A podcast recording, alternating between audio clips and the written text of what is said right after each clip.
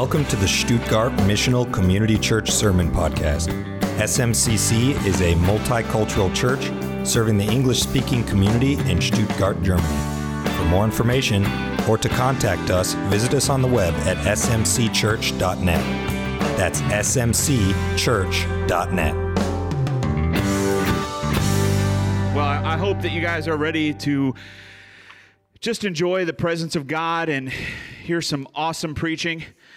Um, if so, I think there's a church that's having service at eleven thirty. Uh, you can try that. Um, anyway, we're in Genesis chapter twenty-seven and twenty-eight today, and we're continuing our series through the Bible. And just so you know, it's a really long series, approximately thirty-six months long, all right, this journey through the Bible. But what we're discovering as we go through God's Word together is that the entire Bible is relevant. The entire Bible points to Jesus, and the entire Bible applies to our lives today, all right? And this story is no different. As we get into Jacob's life and then soon into Joseph's, and we kind of learn more about the patriarchs. We learn more about the journey through the desert. We learn more about Egypt. We learn more about just this Old Testament truth of deliverance that is coming to God's people. Um, but before we get into the heavy word, I want—I was thinking this week about things I would change, exchange my birthright for, right? And it would not be lentil stew, stew, okay? Even though that's the gift that keeps on giving, I would not, lentil stew would not be the number one thing. I do have some pictures, though, for your benefit of things I would maybe be willing.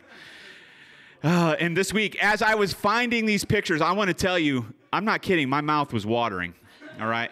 The first thing, put it up there, John. Oh, Texas open pit barbecue. What? In Texas, we roast cows, not pigs, East Coasters, okay? And so here, you've got nice Texas open pit barbecue, not one pork rib to be seen, just big, huge beef ribs about this long that melt in your mouth. And look at all that beautiful sausage up there. Oh. Bratwurst are okay, but they're not Texas smoked sausage, right?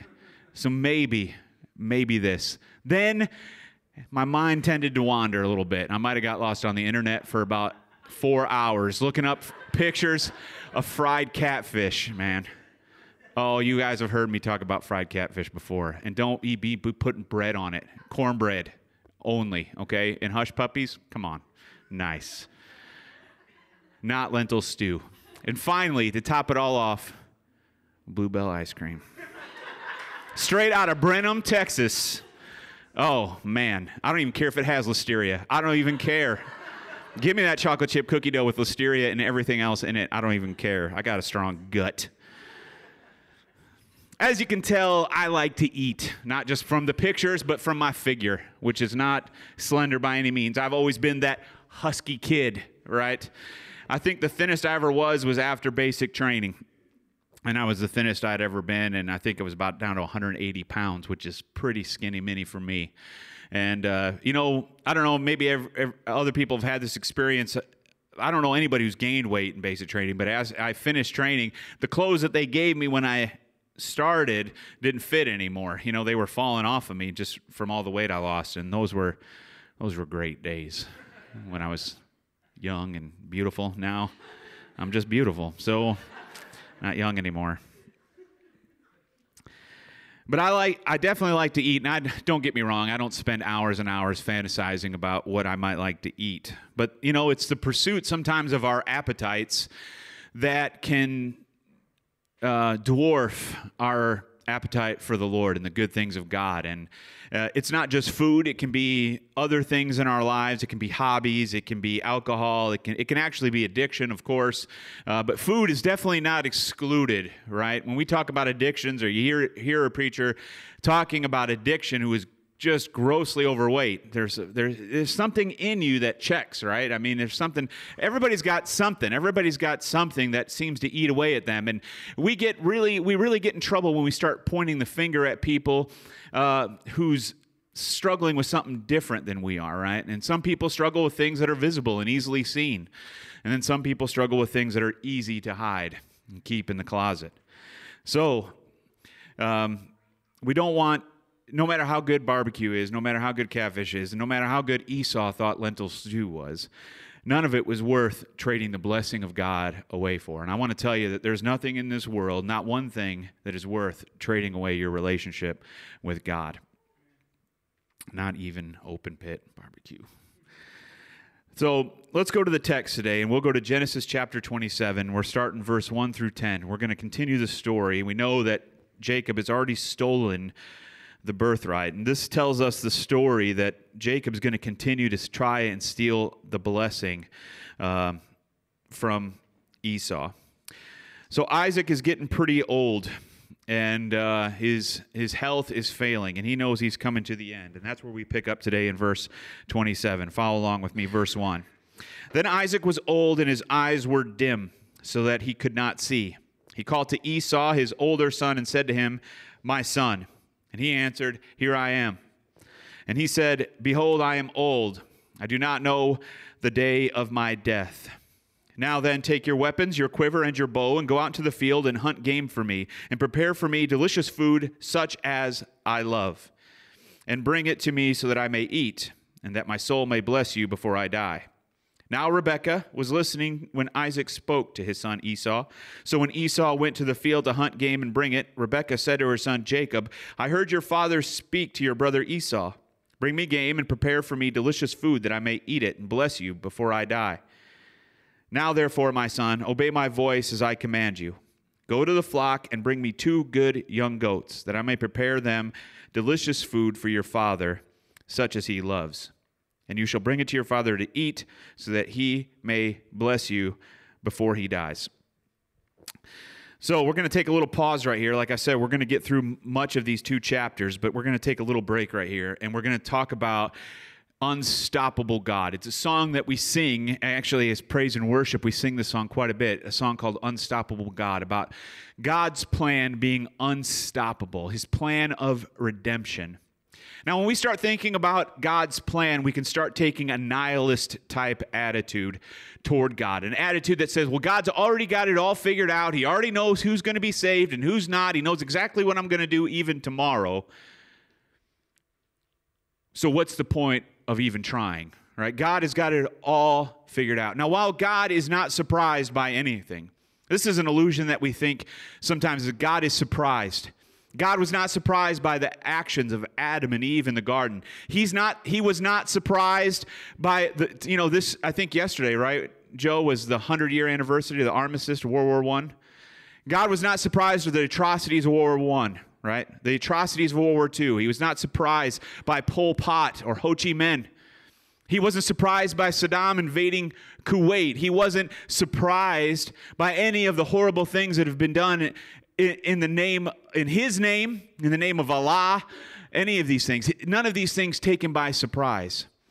God knows everything, but that doesn't mean that he, number one, approves of everything, which we talked about last week, or that he has set those things in motion. He just sees them.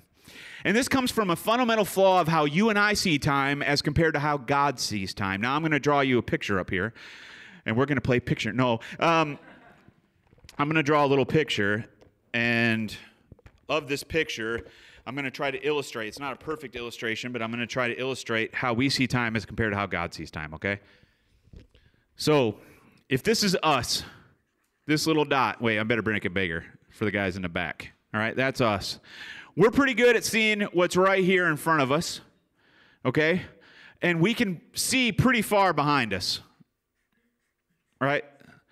But this is how we see time.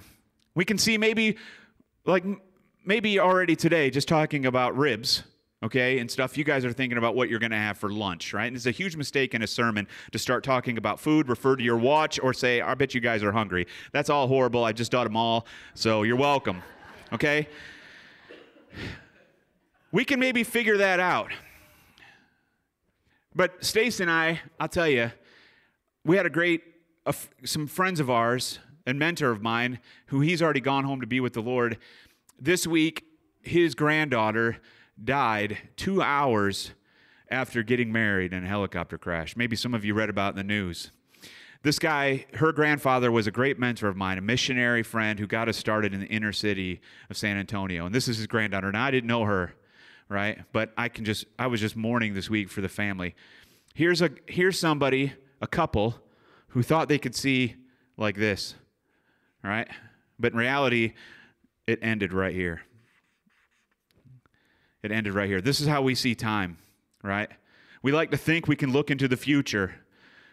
For most, for some of us who are more mature, we understand that this is this is folly. This is folly. We don't really know what tomorrow is going to bring us. Now, we can look back and we can learn from the mistakes of the past, but that's how we see time, okay? Now, let's look at how God sees time. Like this, all right? Here is eternity past. Here's eternity future. God sees it all from above, right? From all, he sees it all. When he created the heavens and the earth, he saw all of time. He saw it. And this is what's amazing about God. He saw the Holocaust. He saw the atrocities that happened in Africa. He saw all of this. He still made us. He still made us. He still loves us. He saw all of the horrible things we do to one another. He still made us. He saw how we would blaspheme his name. He saw how they would spit upon his son and strap him to a cross and nail him to a cross. He saw it all, but still thought it was worth making us. He loved us so much. Nothing surprises God. And though he sees all of time from a different perspective from us, it does not make him a nihilist God. It does not make him a God who's maneuvering the puppet pieces. However, because he has this perspective, he can see how to accomplish his plan and his will through that, because he sees it all. Does this make sense to anybody? Right? So when Jacob deceived his brother, when Rebekah conspired with her son to deceive her husband, that doesn't mean God says that's okay, but he says, you know what? I can work through this. I can I can still fulfill my promise to Abraham through this, and this is how I can do it. Now, through every tragedy, though it can be very, very hard to see, through everything, no matter how bad it seems, there's always some good that comes out of it. There's always some good that comes out of it. How many of you remember, I know it's Veterans Day, and we're talking, we're going to use a lot of the American military and conflicts and things today, right? But how many of you remember nine eleven, exactly where you were at nine eleven? Exactly, right? You remember. Some of you who, I don't know if anybody in the room remembers the J F K assassination, but my father-in-law remembers exactly where he was during J F K. If you're somewhere in between there, you remember probably where you were when the Challenger exploded, right? We remember these things. Now, one thing, I remember nine eleven like it was yesterday. I remember the towers being hit, one plane and then another, and then hearing the reports of planes crashing in other places and hitting the Pentagon. But I also remember how our nation came together like I have never witnessed in my entire life after nine eleven. It was it was pretty special. And I'm not saying God ordained for five thousand people to die so that we could have a moment as a country. What I'm saying is God saw that that was going to happen. And in that moment, he saw that we were going to gather together as a nation. And I think that's I think that's also awesome, that goodness came Good came out of that. Good came out of a lot of things that we consider very, very evil. And here, we're not even seeing really these things that Jacob and Rebekah are doing are just dishonest. They're just lying, really, and tricking Isaac. God, his plan is not stopped by sin. It's not, God is not less powerful than sin. God is more powerful than sin. He is more powerful than darkness, and he rules over them both. All right, God rules over darkness. He, Satan still answers to God. I want you to know that today. God chooses to use broken people to fulfill the promises. He, he did it. He's doing it through the patriarchs. He's doing it through Jacob. And he does it through us. This is due in large part to a shortage of unbroken people since the fall. Hello? Right? I mean, he has to use broken people, right? He has to use people influenced by sin. But this is only to bring the promise to fruition. And the promise is fulfilled in Jesus Christ. Then that chain of brokenness and sinfulness is broken. The first man sinned. The second man, Ad, uh, Jesus, came sin-free. I want to tell you that no matter where your dysfunction, obviously we see a dysfunctional family here, and that term gets thrown around a lot. I know way more dysfunctional families than I know functional families. I think I can count functional families on maybe this hand, right? There's always some form of, many times there's some form of dysfunction in families. Why are families dysfunctional? Sin. Sin makes families dysfunctional. Now, I don't want to stand up here and trade scars with you, right? I have a pretty checkered, not very nice past and upbringing, right? I had definitely had dysfunction. I know there are people in this room who had a greater degree of dysfunction in their family, and some of you didn't have much. But we're not up here to trade scars. We're up here to say, yes, dysfunction exists. Yes, families are broken. But our past dysfunction does not influence God's current function in your life. Amen?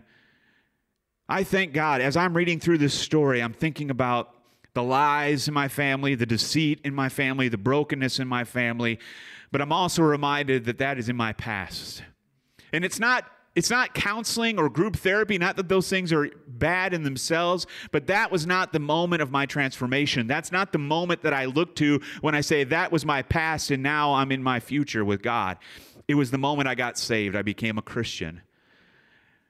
In that moment, the legacy that my father had left to me was wiped away, and a new legacy started being built upon in Jesus Christ. I had a new heavenly Father who would never let me down, never fail me, never strike me out of anger or abuse me in any way, but always had my best interests at heart, always is looking for the best thing for me and sacrificing himself for me. Our past dysfunction does not influence God's current function in our lives. It's not an excuse. It's not a reason to not do anything. If anything, to whom much is given, much is required. Amen. God's plan will not be stopped by the work of darkness or sin. Let's go to Genesis chapter twenty-seven, verse eighteen, and pick up the story again. Please, by all means, read the story in between at home this week as you study and, and continue your Bible study with our devotional and in your growth groups. But we're going to go back. We're going to skip up to eighteen.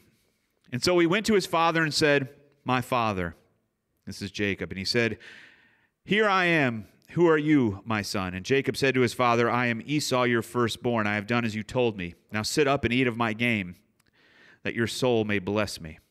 But Isaac said to his son, "How is it that you have found it so quickly, my son?" And he answered, "Because the Lord your God granted me success." Here, Jacob is, is blaspheming the name of the Lord. Blaspheming the name of the Lord. It's because God gave me the game. Isaac, Jacob's got game. Okay, he, he gave him favor, right? Now, we might think, oh, what a horrible thing. Or maybe some of you are thinking, oh, that's not so bad. Let me tell you something. When we use God as an excuse or a way out of our responsibilities, it's, it's a huge problem. It's a huge problem. I, I have heard before, God told me to get a divorce. Now, I'm not saying divorce can be helped in some cases, but I don't believe God ever says, get a divorce, right? I don't believe God ever says that, get a divorce, right? As much as it depends on the believer, it's for us to live at peace with our spouse. Now, there can be separation, there can be abuse. We're not going to get into all the details, right? But this idea, or God told me to take something, or I am not going to do something. You know, somebody asked, invited me to be part of the leadership team or contribute to the church or do this or do that, but I prayed about it, and, the, and God said I can just watch T V, all right? Like the cookie thing today. Such a small request, right? And she said, go home and pray about it. You don't need to pray about that. Just make two dozen cookies. Help her out. She's our sister. She's asking us to make cookies. I think we can sacrifice and make cookies. You know, it's not a problem. It's an imposition. Yes, it, it, it means that we're going to have to spend some time not doing things we want to do. If you're one of those weirdos who listens to Christmas music already, just turn that on. Just turn that on and make some Christmas cookies and sing Rocking Around the Christmas Tree or whatever it is you do, all right? That will not be my house, all right? Or I will not be home. Do it on my bike ride, okay? But it's It's this idea that that that we can use God as an excuse. Now, I, you may think I'm being harsh, right? But I've been I've been sitting in this chair, I've been standing behind this desk for a long time. I've heard people use God to excuse their lack of generosity. I've heard people use the Lord to explain away their poor parenting skills. I've u- heard, I've heard people use God and and and try to quote Scripture, defending unbiblical positions on race, immigration, blah, blah, blah, right? Put it wherever you want, right? It's no different than what Jacob's doing right here. We think, well, if we say I prayed about it, nobody can argue with you. You ain't met me yet, number one. And uh, that's just not true, right? But I think that's exactly what Jacob is saying here, right? He's going to Isaac. He says, well, the Lord did it. And Isaac's not going to question that, right? God told me to do this. God told me to do that. Well, let me tell you something. If it don't line up with Scripture, if you're not under the authority of the church that you're in, it doesn't jive, right? God does not make an end round around his leadership.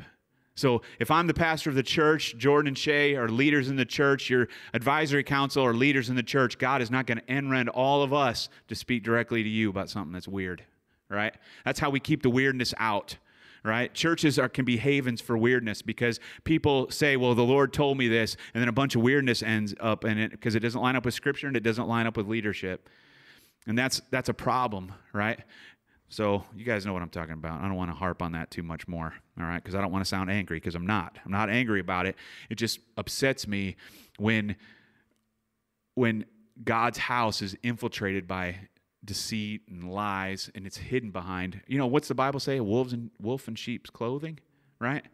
Having the appearance of doing good, but really sowing evil, sowing darkness. It's not good, all right? We got to be on guard for that. God uses, you know, it's hard to even think that God would use sin, right? God uses sin. He even redeems sin. But I think there's there's not much arguing against it. Judas sinned when he sold Jesus for thirty pieces of silver. But it was God's will that he go to the cross, right? Somebody had to betray Jesus. God knew he would do it. God uses the opportunity, and Jesus goes to the cross. The greatest sin, the greatest sin in history, no atrocity is worse. No greater evil has ever been perpetrated than hanging Jesus Christ on a cross. Nothing in all of history compares to it. Nothing. Nothing. God used the greatest travesty in history to bring the greatest good to humanity. Right? Isn't that true? On the cross, he takes the sins of the world upon his very broad shoulders. He exchanges our sin for his righteousness on the cross. But he dies a sinner's death, separated from God the Father, whom he has never throughout eternity past nor eternity future has been separated from before. But in that moment on the cross, the greatest punishment Jesus could endure wasn't the pain or the agony of the cross or the people spitting on him, the people by which he created out of nothing. Remember that. Don't ever forget that Jesus created the wood that made up the cross, that he made the steel and the metal and the iron that went through his hands and his feet, that he made the hemp of the rope that tied him around the cross, that he created the people and the hammer, all of that. All of that pain, all that suffering at the hands of his creation, nothing compared to being separated from God, perfect fellowship with God. That was the cup that he wished would pass away from him in Gethsemane. Not the pain, not the suffering, not the humiliation, the separation, the absence of the presence of God in his life. No tra- travesty has ever befallen man greater than that. And here, the greatest good that could ever come came out of that. Jesus made the way. Amen? Sinful people, sin will not stand in the way of what God is doing. He uses the most unlikely people. And if he's going to use broken people, if he's going to use messed up people, why not you? Why not you? Right? He's, this is, all he's got is you. That's who he has, you. He's going to use you. That brings us to our, our next point in our next text, twenty-eight, verse ten through fifteen. And we get to the, we get to, we skip a lot of what happens there with Isaac. So go back and check that out. But now we're getting to the point where, again, it grieves Rebekah that Jacob would take a wife from the women around the promised land, okay? Now, I don't know if I've mentioned this in previous sermons, but Abraham is in the promised land. Do you understand that? Where he, when he leads the people out of Egypt and he's bringing them to the promised land, Abraham is already there, right? He's there right now. And Isaac is there, Jacob, okay? They're there. Now they get led away, then they have to wander around the desert for forty years, but they're they're already there. And Rebekah's like, uh-uh, you're not taking a wife from around here. Now, we talked about this a couple weeks ago about dating, how to find somebody. But one thing that's clear in this Old Testament, these next, these fat, past few chapters, that men and women should not be unequally yoked, right? What does that mean? Teenagers, listen up. We talked about how to find somebody, right? Number one, be rich. Number two, have a ton of camels, right? We talked about this. No, we're looking for people who fear the Lord, right? We're looking for people who fear the Lord. This is the number one quality you should be looking for to make yourself unsingleized, right? And make no mistake, every boy, every girl you meet, it's not just a, it's not just a thing that you should say, okay, I, I have a boyfriend, I have a girlfriend, I'm cool, I'm in the, I'm in the club, all right? That's not it. That's not it. Number one, your parents are going to love me for saying this, some of them. I don't think you should date until you have a job and you're out of school, and you're ready to get married, because dating is interviewing men and women, boys and girls, to make you unsingleized, period. It's not a fling. It's not like you got to practice making out before you meet the right person. All that. That's a lie from the enemy. It's not true, right? It's not true. You're looking for somebody who fears the Lord. That's the number one quality you should be looking for, somebody who loves, honors, and fears the Lord. And so, again, we see it. Rebekah doesn't see any of this around, so she sends her son to go find a wife from among her people, right? From her brother, Laban. And it gets really interesting. It gets really weird and interesting when Jacob meets Laban, okay? If you don't know the story, you are in for a treat, man, because it gets weird, okay? But what we have right now is Jacob on the journey, right? So his mom is sending him away. That's where we pick up here in verse ten. And he's taking a break. It's a long journey, several days. Verse ten, Jacob left Beersheba, and he went down to Haran, which we know is where Abram was from. And he came to a certain place, and he stayed there that night because the sun had set. Taking one of the stones of the place, he put it under his head and lay down in that place to sleep. And he dreamed. And behold, there was a ladder set up on the earth, and the top of it reached to heaven, and behold, the angels of God were ascending and descending on it. And behold, the Lord stood above it and said, I am the Lord, the God of Abraham your father, and the God of Isaac. The land on which you lie I will give to you and your offspring. Your offspring shall be like the dust of the earth, and you shall spread abroad to the west and to the east and to the north and to the south. And in you, your off, your offspring, shall all the families of the earth be blessed. Verse fifteen, behold, I am with you, and I will keep you wherever you go, and will bring you back to this land, for I will not leave you until I have done what I have promised you.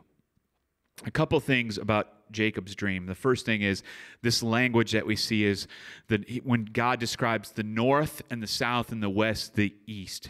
You know what stood out to me about that? That's how God, like how much we're forgiven, right? If if Stacy stands here and and we're back to back and I start running in this direction as far as I can and Stacy runs five hundred feet that way because that's as far as she can run, then, just kidding. Sorry. She's not a runner. I'm not either. I'd probably quit before her. But anyway, we run as far as we can see. We can't see each other anymore, right? As far as, or a laser or whatever. That's how far our sins are removed, right? It encompasses, it's just, it's infinite. And this is what God is saying here. The number of your children are like, he says, sand on the sea, stars in the sky, as far as the east is from the west and the north is from the south, infinite. You're not going to be able to count them. You're not going to, obviously God knows the number. Right? It's not finite to him, but to us, it, it is finite to him, but it's infinite to us. We can't count. It'd be pointless to even try. I just, I'm just reminded of that, how much that language kind of repeats in the Bible.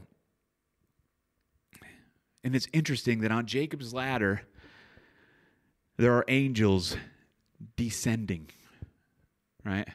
This is really important. Some, we think this is a story, it's cute, we maybe tell it to our kids, we have the little toy, the Jacob's ladder. But even that, the Jacob's ladder toy, the little piece moves down.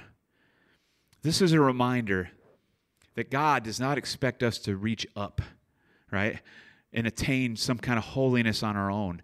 He reaches down to rescue his people. He comes down to Jacob. The dream is coming down. The angels are coming down. The kingdom of God is coming down. Now, we're going to do something a little bit different, too, that we haven't done for the last few weeks. We're going to go to the New Testament, okay? Go to John chapter one, verse fifty-one. Now, I kind of prepared this part a little late in my sermon prep, so there's no slide. So if you have your Bible, great. If not, I'll have to read it to you. Um, but uh, it's John chapter one, all right? It's the last of the four Gospels. If you get to Acts, you've gone too far, okay? And here's Jesus calling the first disciples. And he gets to Philip, and he gets to a guy named Nathanael, a Jew in whom he sees no deceit.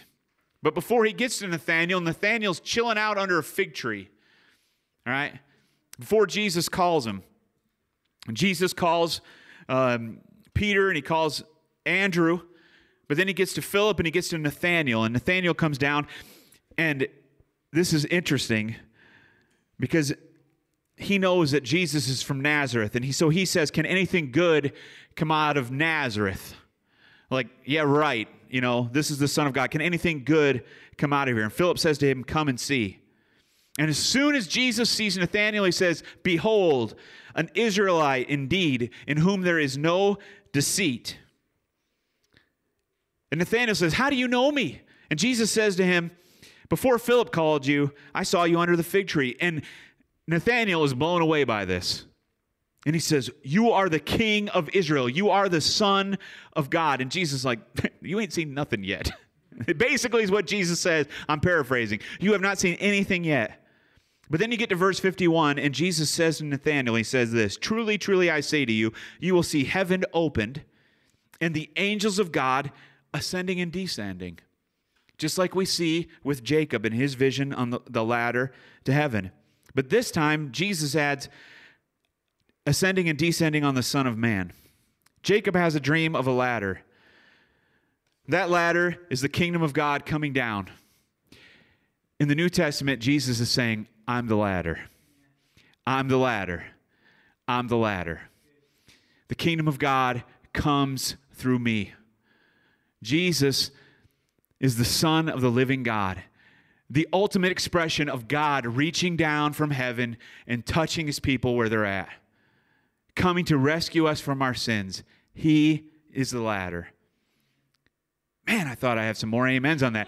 That is profound, man. That hits me where I live. You know, Jesus came down. He came down to rescue us. It's not in our holiness. It's not in our righteousness. That's what the Muslims believe. All right? That's what a lot of other religions teach, that we must ascend. But Jesus became one of us. The Creator of the universe became the created. He is the ladder that reaches down to touch humanity for his redemptive purposes. That's unwavering grace. You and I cannot even get our minds wrapped around this kind of grace. It cannot be rationalized, it cannot be understood, and it cannot be grasped by his creation. This grace that God gives us. We like to look at Jacob and we think, oh, what a scammer. What a schemer.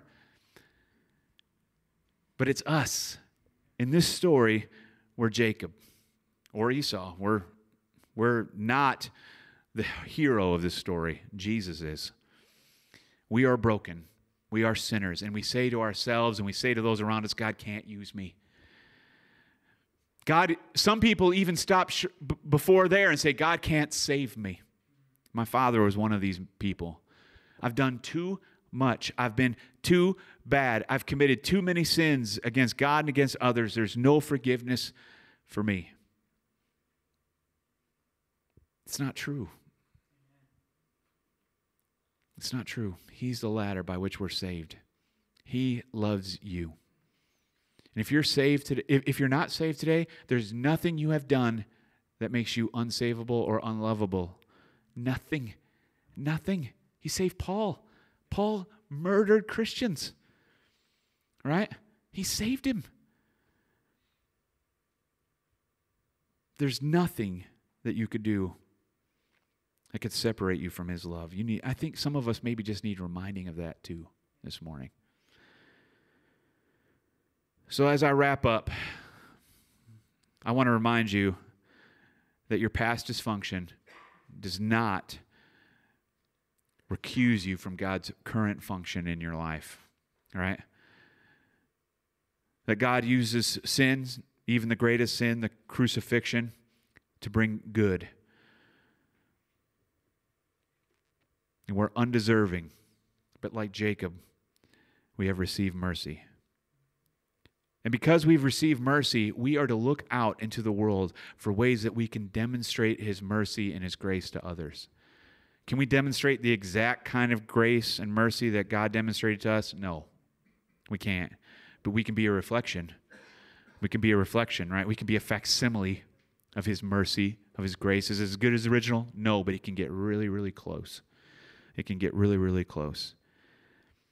For some of you who are struggling with past dysfunction, one of the things that's holding you back is your inability to release the grace of God that's been extended to you in Jesus Christ. The forgiveness that you've received, you welcome wholeheartedly with open arms, but you are very reluctant to extend that to the family member or the people in your life who have hurt you. I want to tell you that you are hurting only yourself, and maybe you've probably heard that before, right? A grudge hurts you more than it hurts the person you're holding the grudge against. But this mercy and this grace, this is the only way I was able to have a restored relationship with my mother and my father, because I was able to forgive them. I wasn't asking them to be perfect. They didn't have to do any restoration or any kind of, you know, uh, making everything right, because, because God had forgiven me and washed me clean. I was able to forgive them. And for even though the relationship never was what we think it ought to be, I wasn't under that weight anymore. It wasn't crushing me anymore. And more so, I understood that I was not subject to that same fate, that same destiny, that same, those same flaws and faults. Whatever I mess up today, there's plenty. Number one, making fun of my wife in front of everybody, saying she can't run five hundred feet. I'll be paying for that later. I'll be paying for that later. But I own that. That's me. That's not my upbringing. When I'm rude to you, that's not because my dad beat me. That's because I'm, I was rude. I was a jerk, right? That's me. I own that. It's not what happened to me in the past, because that's gone. That's gone. And I, I don't imagine it's gone. It's gone. It's gone. Church, God wants to use you. And if you're waiting to be perfect, you'll never be used. You'll never do anything for the kingdom of God, all right? And you'll be like one of those who escapes barely by the flames. He wants to use you in your workplace, in your social groups, in the church. Yes, of course, in the church as well. But he's not looking for perfect. You know, God, we think God likes perfect. We like perfect. We think God likes full. He likes empty. Hello? He likes empty, right? He wants to fill you up, right? He's not looking for people who are already full, who already know everything, who think... I. Any preacher who comes up says, I am the best preacher in the world. You are lucky to have me. I deserve to stand up here and preach the gospel. Run away. Run away, right? You don't see that anywhere in the Bible. As a matter of fact, anytime you see that, you see God destroy those people. You see God just tear those people up, right? because false pride, pride will not stand in his presence, period. He is to be lifted up. He is to be glorified. And it's it's a right place to th- know that you've received mercy and grace, but it's it's the wrong place to be if you're using it as an excuse, right, to not do anything, to not be active for the kingdom of God. We have unwavering, unflinching grace. That's pretty awesome. Thank you for listening to the S M C C Sermon Podcast. Be sure to visit us on the web at S M C church dot net. That's S M C church dot net.